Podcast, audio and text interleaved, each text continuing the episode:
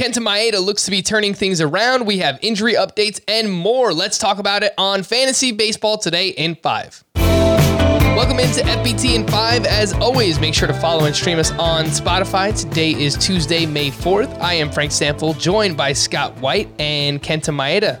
Just had his first scoreless start of the season. Scott, how encouraged were you on this start against the Texas Rangers? Pretty encouraged. I mean, it was the best start of the season. He had 8 strikeouts, which was the most he's had all season. Only 2 hits allowed. He'd been giving up a lot of hits. He'd been giving up a lot of home runs recently. I don't know if he's all the way back. I don't think anything's that wrong with him, but the whiff rate on his splitter in particular has been way down this year, and it was better than his season average in this start, but it wasn't back.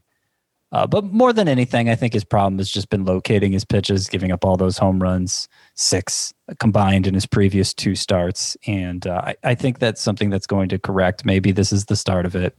It was an easy matchup, so that's something to keep in mind. He has another easy matchup later this week against the Tigers. So hopefully he does well in that one too, and we can feel better about starting him moving forward.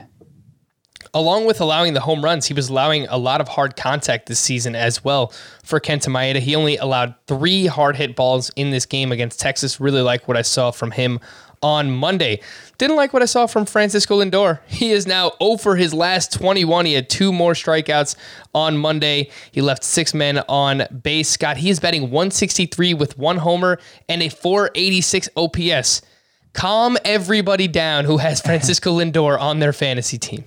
Okay, well, my concern level would be 0 if he hadn't had a disappointing 2020 as well. It wasn't an awful 2020. It was just a little underwhelming, small sample. We gave him a pass for that, obviously.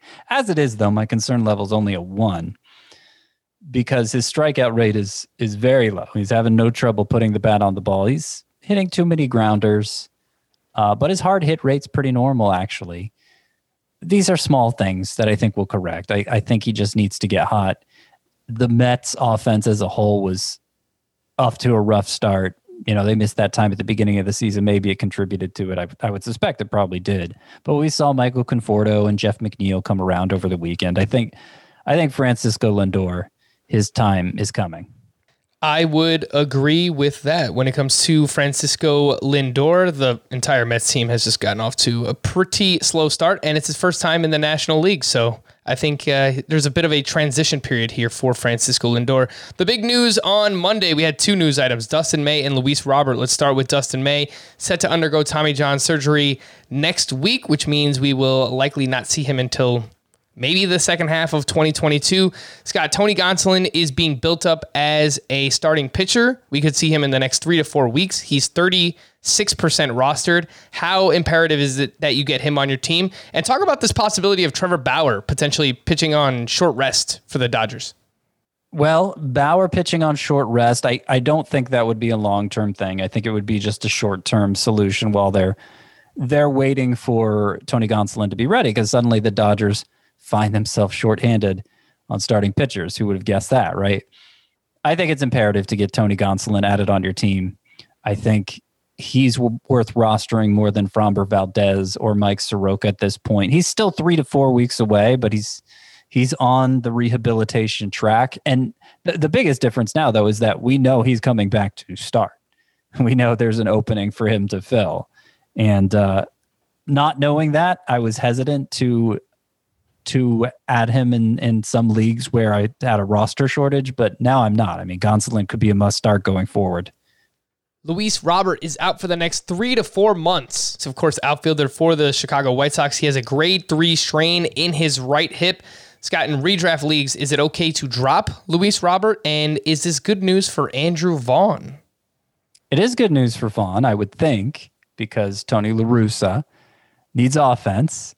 I think he'll even recognize it. Obviously, Vaughn can't play center field like Robert was playing, but other guys who were taking Vaughn's at-bats, they can.